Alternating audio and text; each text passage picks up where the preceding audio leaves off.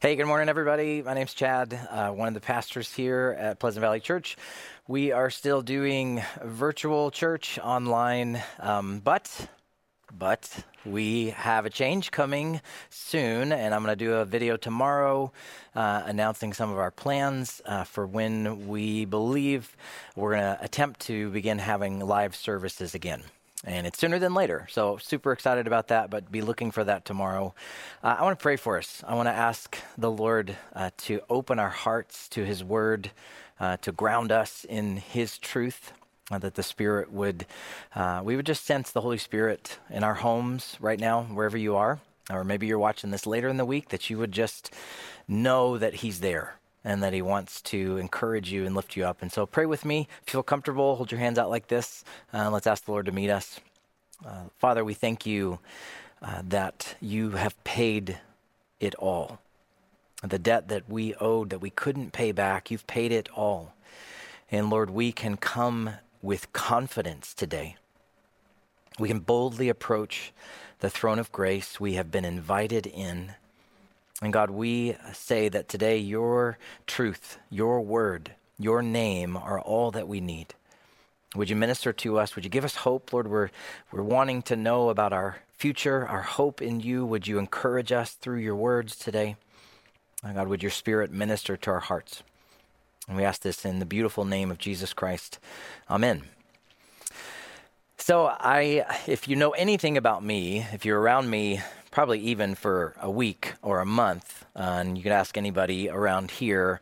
Uh, I'm fascinated by history, and particularly one time period, uh, and that's World War II. And I don't know why I was so drawn to it as a kid. Uh, just wanting to understand how everything went. I remember being remember being at my great uncle's house, and he served in the Pacific, and my grandfather was in the European theater, and so I saw pictures. I just wondered about those things. Tom Brokaw called that generation the greatest generation. And so that's cool. And I was like, wow, that's amazing. But immediately I started thinking about me and my generation. Uh, if you look at my office, and I've got a picture here to show you, I have a poster on the wall, and it's behind the door, but I see it every day. And it says this There was a time when the world asked ordinary men to do extraordinary things. And you could say ordinary women as well, because they were back home um, keeping everything going and building all of the weapons and things that were used overseas.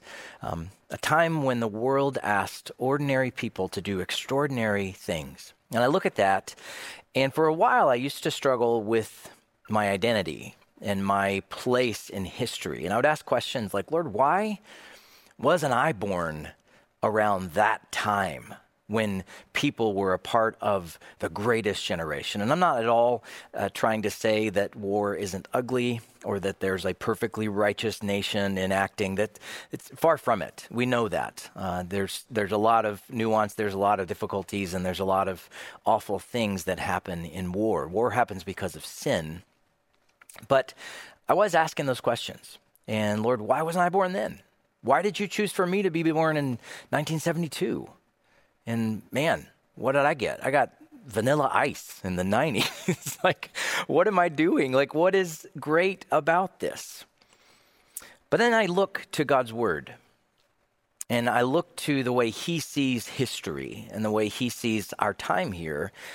And I believe this, and I want to say it to you today as well.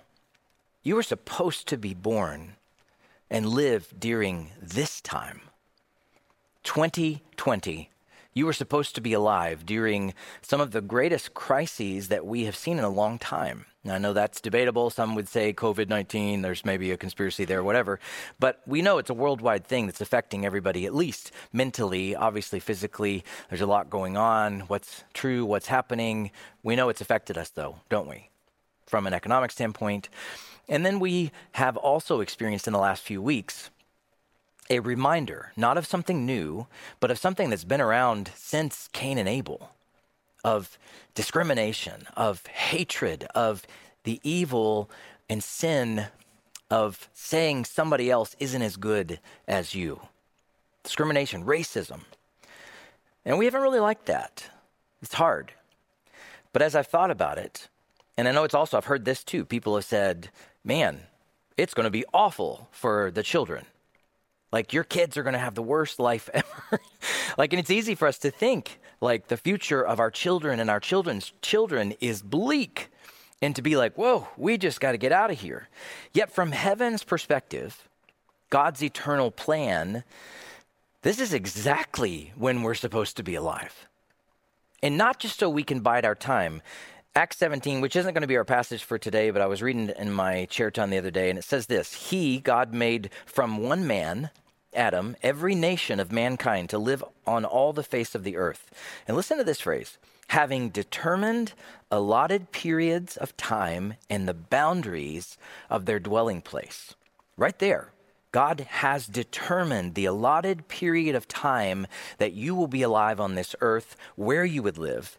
But why? And here's how Paul finishes it. And Paul was actually witnessing to some people in Athens, and here's what he said that they should seek God and perhaps feel their way toward him and find him. So, what does that tell us? God has picked this time for you to be alive so that you will find him. But also for those who have found him to know that there's a really important reason we're here. And what might this time be like? What kinds of things might happen to us during our fixed, appointed time periods of living on the earth? Jesus, can you tell us what we might experience?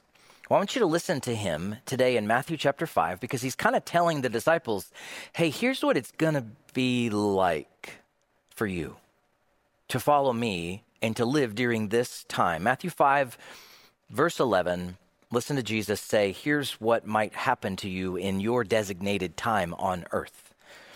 And he says this You should consider yourself blessed or happy when others revile you, persecute you, and utter all kinds of evil against you falsely on my account.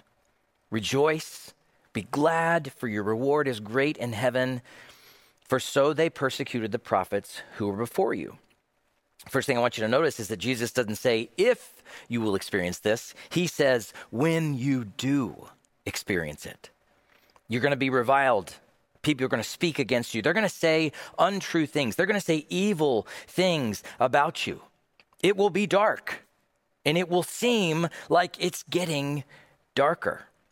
And before we get to the obvious response of what he asks us to do, how he asks us to respond, I want us to hear this underlying truth. There's always layers, and the Spirit works through his word of what in the world is going on in the world, and it's this it's supposed to be dark out there. It's supposed to be dark. Jesus has just given the most astonishing message. He stood on this hillside in Galilee speaking to the disciples. We know that because it says he saw the crowds and he said, I'm going up to the mountain, and the disciples came to him. So many times, crowds were the people who were kind of interested in him, but not following.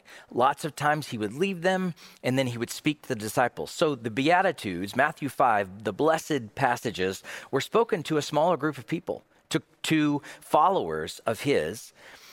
And the things that he says to them are not things that we would say, yeah, that's awesome. What does he say? He says, Blessed are you who hunger and thirst Blessed are the poor in spirit. Blessed are the humble, the meek, the merciful, the peacemakers. And the disciples weren't like, woohoo. like they weren't excited about those things. It was kind of odd. What do you mean? You're kind of flipping everything, Jesus. That's not how we see the world. And if we keep things just on the surface when we hear his words, like if we don't actually dig deeper to understand the underlying meaning, we're going to miss what he's saying because he's not saying poor in possessions, or but he's saying poor in spirit, the willingness to admit I have spiritual bankruptcy. There's a difference. Not hungry for food, but hungry and thirsty for righteousness. Not peacemakers of worldly peace, but peace that can only come through the messianic reign of the Prince of Peace meekness of spirit and humility, the kind that says, I know I am in deep need, and apart from Jesus, it's not going to work. What's Jesus doing here? trying to talk to them about life and how things are going to be. What's he doing? What is he saying with his words? He's continuing to establish their utter dependence on him. You don't just say, Yeah, Jesus, I love you. I want to go to heaven. Boom. It's all done. He is weaving and knitting and pulling and drawing them in, establishing utter dependence on him. That nothing in their life, and I'll just say nothing in our life, my life, your life, will they will never get where they need to go without Jesus. So when he gets to this last part, the whole part about the reviling and persecuting and difficult things, he already has them. He's got their hearts. He's ready. And they're saying, even though this is really hard, we're ready to go with you, Jesus. We will follow you. Because why would this happen? Why would he allow this to happen? Why is the world dark? Why can't Jesus just snap his fingers and boo? It's all over. It's all light. Everything is solved. All this. It's pre- precisely because the world is in the mess that it is, because it is dark and sin that gets darker and darker, that Jesus says, I'm sending you. I'm sending you in. And when he puts us in that battle and the stuff starts flying and he tells us, when it flies, rejoice. Be blessed. Understand that this is a good thing. Hmm. Why? Why? That doesn't seem fun. I've said this before, but I'll, I'll keep asking this question. Have you ever wondered, for those who have said yes to Jesus, why you aren't just whisked away to heaven once you accept him? Oh, got another one. Oh, there goes another one. Man, Lord, you're just pulling people into heaven. Why are we still here? It's because we're on mission. It's because he wants other people to know, and he set it up that we will be the ones delivering that message. Doesn't mean that we won't be shaking in our boots a little bit when we look at the darkness of the world. I know I have been. I'm watching and reading just like you, and I'll tell you, I have just said, this is just a little too much. What happens when this stuff makes it to my city? What happens when it creeps into my neighborhood? What happens when it's at my door? The wheels in my head and heart are just spinning wildly. Why is that? Well, I don't see everything the way God sees everything. It's easy to be afraid. When I don't stay grounded in the gospel and in His word, it's easy to become cynical. It's easy to get discouraged, give in to doubts. Darkness does that. Darkness does that. And it's also natural in our flesh to want to hide. Let's just hold out with everybody who already knows Jesus, and maybe he'll come back soon. Maybe we won't have to deal with this too much longer. You see, when it's dark, you aren't very confident about the light, or what it means to carry the light, or what it means to shine the light, or when somebody else seems to be trying to redefine now what the light is. And no, it's not that anymore. It has to be this. You got to do this. There's new things added to the gospel. I'm so confused. Lord, simplify it for me. We start to think things like this. You know the reason it's gotten so bad out there? It's because everybody's rejected God and they're all just going to hell in a handbasket. So what can I do? Better just to round up the troops. Honey, get the kids. We're going to hide. Let's move to the hills. Feels better, doesn't it? Feels easy to make that conclusion. So Jesus doesn't even get close to that. He actually is somehow combining blessing and happiness with us sharing the gospel and people hating us for it. How's that work? Here's what I think he would say to us darkness needs light. Darkness needs the light, and I am sending you in. You know those people out there? They haven't just decided to all of a sudden reject me. They and by the way, you were born rejecting me. Do you know you didn't have to learn how to sin? Yes, there's stuff that we get, learned behavior and environments that we're in that maybe are like gasoline thrown on those fires that are burning in us, but they're burning from birth. That's what scripture tells us. I think he would also say some things to us about our country. And let me just be bold, and you guys have already known, you've heard me speak. I love this place. I love the greatest generation and thinking about what it took to get us here. But here's what I think he would say to us about the United States of America I think he would say, Your country is wonderful. It's wonderful. I helped get it there. I put those ideas in those guys' heads when they were writing those founding documents. That whole part about all people being created equal, yeah, yeah, I put that in there. I nudged in that direction. There are amazing truths in your country's founding. But guess what? This isn't a theocracy. I'm not the leader of America. I'm the King of Kings. And my kingdom is not of this world. Those people out there, the ones you're afraid of, the ones you think are beyond hope, I want them. I died for them.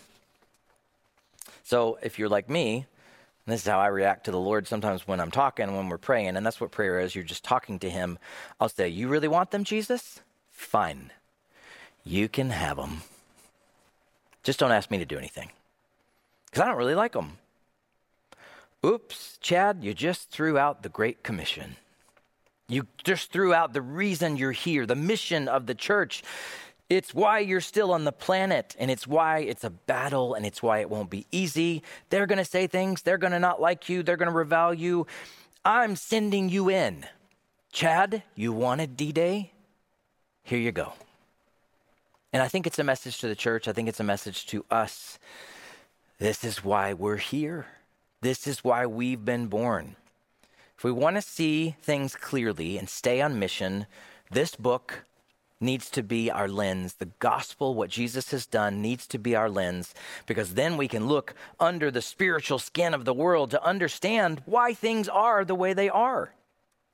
And it'll allow us to see what the future holds for those who belong to Jesus, who said yes to him, who've already bowed the knee. But, and this is the second part we can't leave out, it will also let you see those who are not part of his kingdom, who need to be and why He has you in their life.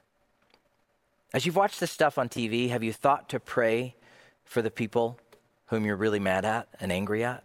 Have you thought to ask that God would soften their hearts? So I I can be tender in my heart and I would say, okay, okay, okay, Jesus, ah, I hear you. It's just difficult to process what you're saying. Understatement, right? Just difficult to process what you're saying. I know we've got to go, and I got to get over the fact that I don't really like or honestly love people who aren't following you. The cool thing is, we can ask him, but can you help me with that? He's like, yeah, I got all the love you need. But if I'm going to go out there and take some hits for you, can you at least give me some tools, some tips, some tricks of the trade, maybe some new ways of understanding things? Because can't really stand on the corner anymore and hand out a tract. People aren't listening to that. I want to do a good job. I want to stand strong. I want to fight the good fight. So let's talk about weapons and strategy. Jesus says, Sure thing. Verse 13 You are the salt of the earth. Huh? But if salt has lost its taste, how shall its saltiness be restored? It's no longer good for anything except to be thrown out and trampled under people's feet. Salt, I'm headed into the darkest hour out there, and you give me salt? Yep. Jesus is Midwestern sometimes. Yep. Salt. Now, don't misunderstand Jesus here. He's not saying you aren't valuable because we think about salt, it's like really common. It's like on every table, you know, little packets that they put in restaurants that you can throw away. But back then, it wasn't so common. It was actually pretty valuable back then. Hard to get, hard to process. Roman soldiers sometimes were paid in salt. It's like, here is your payment salt. It's where we get our word salary from. It's why we say things like, are they worth their salt? It was a valuable commodity. So there's something there he's saying about you, how he sees you, and how he wants to utilize you. I absolutely love the message translation of these verses by the late Eugene Peterson, who recently graduated to heaven. And he said this Let me tell you why you're here. You're here to be salt seasoning that brings out the God flavors of this earth. If you lose your saltiness, how will people taste godliness? You've lost your usefulness and will end up in the garbage. So, God, I need tools, I need weapons, I need strategies. And He says, You're here to bring out the God flavors of the earth. You're here to bring out something in the hearts of people that has been rendered inactive by sin and brokenness. Did you know that the gospel fits the human heart at a spiritual DNA level? It's as if there's this perfect slot for God in the gospel. Our spiritual DNA is coded to connect only with the Creator. Sin breaks it irreparably from the standpoint of human ability, though we try hard to fix it, don't we? We try hard to put something else in there. So when the Lord starts moving in a heart, it begins to wake up, to come back from the dead, because the image of God is still there. It's just distorted. And I did a little reading on salt this week. And we, we know some of these things, but it's both a preservative, something that stops decay, but we all know it's also a flavor enhancer. There's something really cool in the science behind what is happening when salt is applied to something. Now, I won't pretend to be an expert on the science part here, other than to tell you it's powerful and yet subtle on whatever it gets applied to. Thanks to its chemical nature, salt has the ability to intensify agreeable tastes and diminish disagreeable ones. So, put that in plain English. It can make something sweet sweeter. Isn't that weird? It can block bitterness. It can make meat juicier. The best Thanksgiving turkeys are brined overnight. Come on. I mean, I'm getting hungry. We know this about salt. And isn't it weird that we know when something needs salt? We taste a food and we say, hmm, needs something. Wait, hmm, salt. You need salt? That's what this needs. I want you to picture Jesus as a master chef. He's trained at Le Cordon Bleu in Paris, France, and when it comes to creating food, he's an artist. If he owned a restaurant, you could never get in because not only does he make the best food, he created all the ingredients. so he knows the best way to put them all together to combine the flavors of herbs and spices, the savory, the sweet, the acid, and the heat. You can tell I've watched some cooking shows, but he is the iron chef. He cannot be beaten. He knows all the diners, drive ins, and dives. Ha ha. He entered this world. Let me paint it in a different picture for you. In its darkness and decay, he became fully man. While being fully God, he lived the perfect life the life you should have lived. He died the death you should have died, a sacrificial death for you. He conquered death. He ascended to his royal place next to the Father. In other words, the table is set. The food has been purchased. The lamb has been slaughtered. And yes, I mean that lamb. And God is asking you to commune with him to be restored, to partake of his heavenly body, to come to him, to sit at the table, to be restored forever to his family. He sets up this plan, this mission, this calling for weak, broken, humble, poor in spirit, merciful, meek, peacemakers to be the key ingredient to deliver this invitation. The people that need to hear this message and this invitation, guess what? They don't get it. They don't know, they don't understand that they need to experience Him. Their souls have a memory. Remember, we're coded to fit with Him. They have a memory of His love, but it is tainted and darkened by sin. They have lost their spiritual taste buds. To them, God and Jesus and the Spirit is the worst food ever. So, Jesus, in His masterful Iron Chef ways, says this Pass the salt. Pass the salt. You mean you don't want to just go out there with a big blasting PA system and a, a, horn and maybe some armies and tell people they better bow down to you or it's over? Nope, salt. You, if you follow Jesus, are the salt on his table. You're the salt on his table. You're his key ingredient. As I said before, it's subtle the way it works. No one salts a steak and says, Wow, this is great salt. No, they say this steak is amazing. Who cooked it? Nobody says, Where'd you get this salt? What kind of salt is this? I got to buy me this salt. It's invisible, it's subtle, but what does it do? It leads the person to think that the steak is amazing and potentially that the chef who made it is amazing. Why does Jesus start with salt? Why not a hammer? That you just go out there and pound on people. Why not a sword? Get out there and swing. It's not that we don't do this. We do. We think this is what he wants. Get out there and just yell at people and tell them how wrong they are, how they're going to burn, how they're going to hell, how they've rejected God. They better get things right. Why does he say salt first? Salt their hearts with my love, grace, and truth. Now, don't hear me saying that you never say the core truths of the gospel. Of course you do. Of course, you tell the narrative that is from Genesis to Revelation, the narrative arc of Jesus Christ, his gospel before the foundation of the world. But how do you approach someone? What has God set up so that we can be effective? And he says, Salt.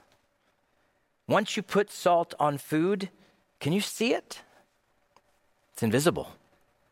In fact, if you see it, is that going to be any good? No, it's going to be bad. Too much salt. God says the right amount of salt, though, boom, this tastes amazing. So, in applying my limited reading on salt and thinking about it as a spiritual metaphor, followers of Jesus, bring out the best in his creation. We remind people who they once were. It's nuanced, it's patient, it's loving, but people start to remember and their spiritual taste buds start tasting again.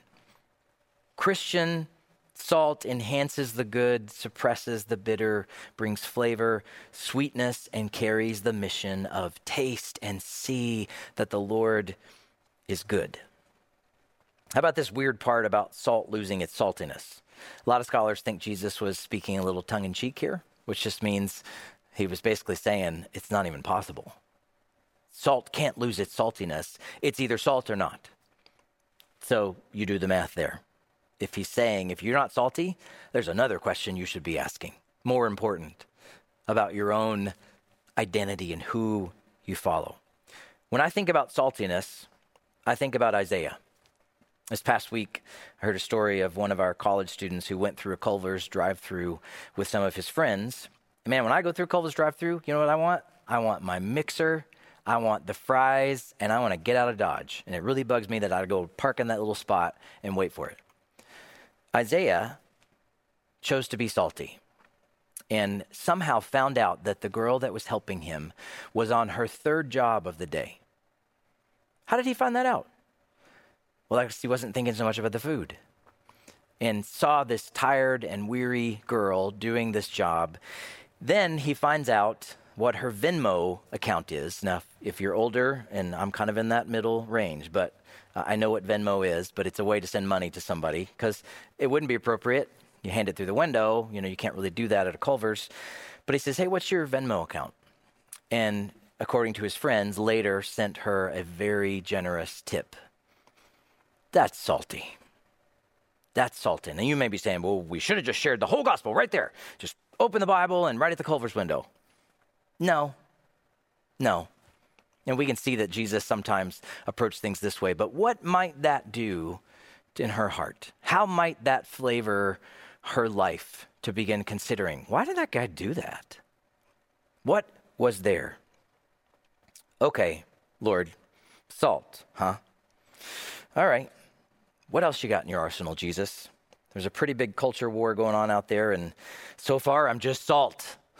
and that's fine, I'll learn that, but can you help me out a little more? Look at verse 14. You're the light of the world. A city set on a hill cannot be hidden, nor do people light a lamp and put it under a basket, but on a stand, and it gives light to all in the house. In the same way, let your light shine before others so that they may see, taste, and see. They may see your good works and not go, wow, you're such an amazing light. Nope. Give glory to your Father who is in heaven. Now we're talking. Light of the world, like the sun, right? bright, burning, big, can't look at it for too long. Not quite. Salt is fine. I'm more of a burning sun kind of approach. Blast them with light, Lord. Mm, let's listen to Eugene Peterson again and see if that's what he means. He says, You're here to be light, bringing out the God colors in the world. God's not a secret to be kept. We're going public with this. As public as a city on a hill. If I make you light bearers, you don't think I'm going to hide you under a bucket, do you? No, I'm putting you here on a light stand. And now that I've put you there on a hilltop, on a light stand, shine. Keep open house. Be generous with your lives. By opening up to others, you'll prompt people to open up with God. Let me say that again. By opening up to others, you'll prompt people to open up with God, this generous Father in heaven. So let's talk about that little light of yours. If you grew up in church, attended a summer camp or some VBS, you probably remember the song, This Little Light of Mine, I'm gonna, the whole deal, don't let Satan it out. Nope, I'm gonna let it shine. And I'll just tell you that the song has always been a kids' song for me. And I think indirectly, the concept of shining light felt a little kid to me, like child stuff. I want to be out there blasting, Lord. Give me a gun, spiritual gun. I want to slay things for you. I want to be a warrior. And God says, Here's your light. Here's your light. You know, there are other verses definitely out there about the weapons of our warfare, that they have power to tear down strongholds. But as we deal with people who don't know him, Jesus gives us the simple job of being a lamp that holds the light of Christ. Again, truth bombs may eventually come, and they should. You get people into the word, eventually understanding who Jesus is. They must know the story, but shine first. Let your light shine. Why can we be confident that we don't have to do all this work? Because he did it. The hard work, the battle on the cross, he defeated sin and death. He knocked it out cold. Your job is just to tell people, to shine this light. So, simple question Are you shining it? Are you hiding it? When I think about light, I'm all about starlight, sunsets, sunrises, indirect ambient light, Edison bulbs, candlelight, firelight. Even in our homes, there's a reason we don't have floodlights on the living room wall. Why? Because it's like these lights in your face. There's a reason we don't hang up buzzing fluorescent lights in our bedrooms. Eh. Why? Because they're offensive. God says, Here, shine. Jesus shows us how to do this. We look in the Gospels in John chapter 4 with the Samaritan woman. He could have walked right up to her and blasted her with light and said, I know who you are. I know you've been sleeping with five guys. I know your sins. You better get right. I'm the light of the world. On your knees. Is that what he did? Nope. He walked up and said, Hey, can I have a drink? Tore down so many barriers just in the way that he cared for her. The best lights are the lights that bring sight to an otherwise dark place. Remember, it's supposed to be dark out there, but it's a perfect place for a light. We're missing the point if we think the kind of light Jesus wants us to shine is a flashbang grenade. It's not what he wants. I told you about Isaiah when I think of salt. When I think about light, I'm constantly thinking about Steve and Mary, who somehow have found a never ending supply of oil from the Holy Spirit to be some of the most beautiful and gentle lights I've ever experienced in the body of Christ. Not blinding, not offensive, but almost Yankee Candle like. Aroma of Jesus and a warm light to put next to you while you read a book. Now, neither one of those, that salt from Isaiah, that light from Steve and Mary, it's not that they won't and don't share the truths and core of the gospel. It's just timing honestly shows a lot about commitment and relationship. So it's dark out there. It's supposed to be. Friday wasn't Good Friday right away. Did you know that?